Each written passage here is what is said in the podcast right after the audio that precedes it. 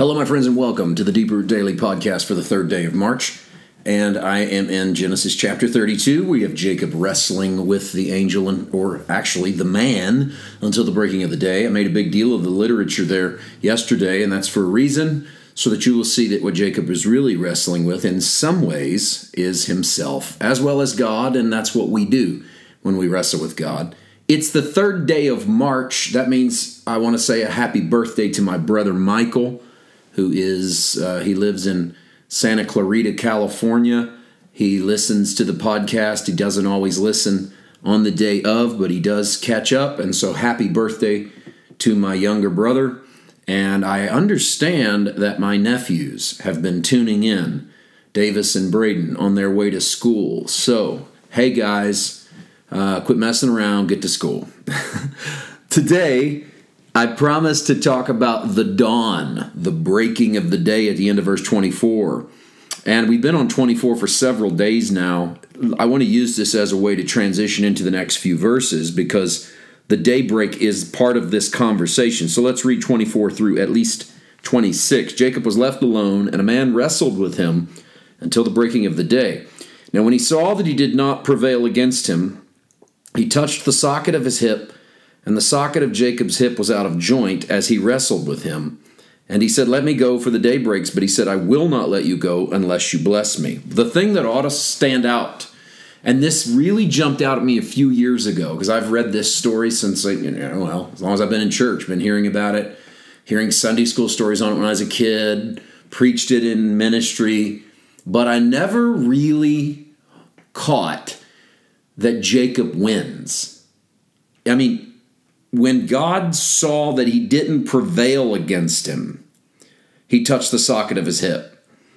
And he, he even, by the end of verse 28, says he has prevailed, that Jacob prevailed. Okay, so back to what we said a couple days ago. You know, this isn't literal. God's not literally losing a wrestling match.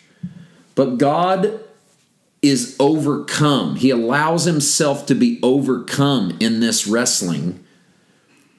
Really, if Jacob's wrestling a man, Jacob's wrestling Jacob.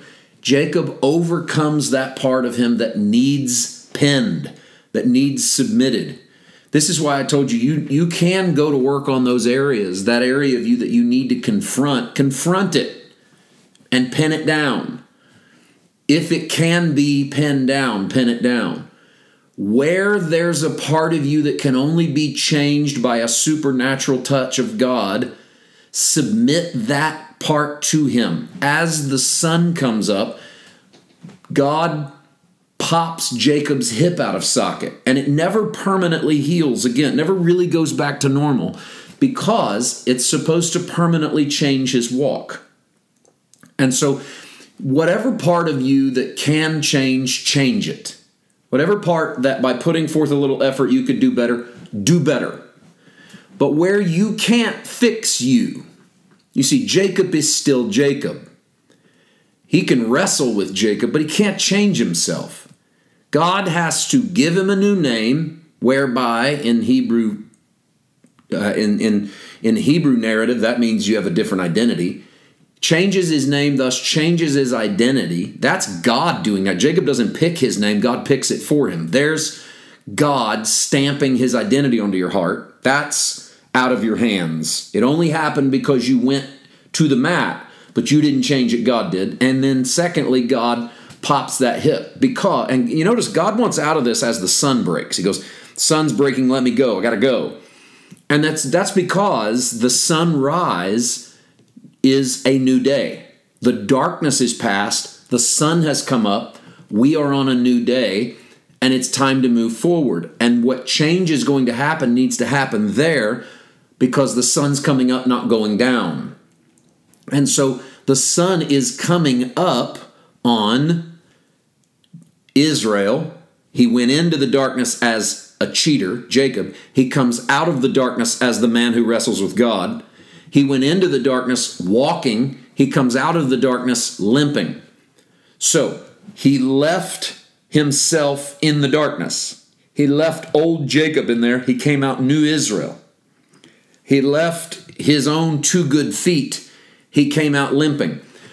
The name doesn't go away. The name stays with him. The name tells him that he is a new man. The limp reminds him of what he used to be. Both of these as the sun comes up. So the sun is coming up in your life. The sun is coming up. The dawn is breaking, leaving the darkness behind and leaving in the dark what needs to be in the dark. What doesn't need to be in the dark? The new version of you the limping version of you. You might say, well, it seems like it would make more sense if he went in limping and he came out walking. But that's because we're thinking of it in terms of healing. We're, we're thinking of it in terms of going from bad to worse rather than, uh, or going from bad to better, rather than going in as an old man and coming out as a new going in under your own power and coming out under His.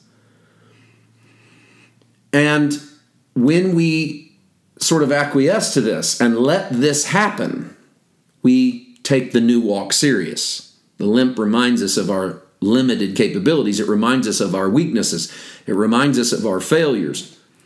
And it reminds us that we've had a name change. Every time he tries to lean on that hip, he remembers he's not who he used to be.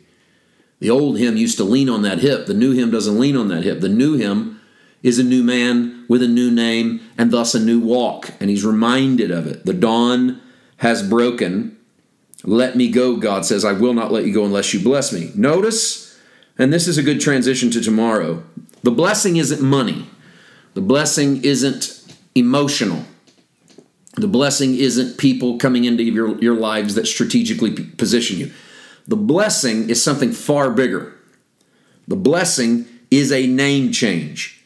I won't let you go unless you bless me. So God said to him, What's your name? He said, Jacob. He said, Your name shall no longer be called Jacob, but Israel, because you've struggled with God and with men and have prevailed. Let's start with Israel tomorrow, why it is significant for Jacob, for the rest of the Bible, and then God, and then Jacob's awareness that he has seen God face to face. Good stuff here. See you tomorrow. God bless.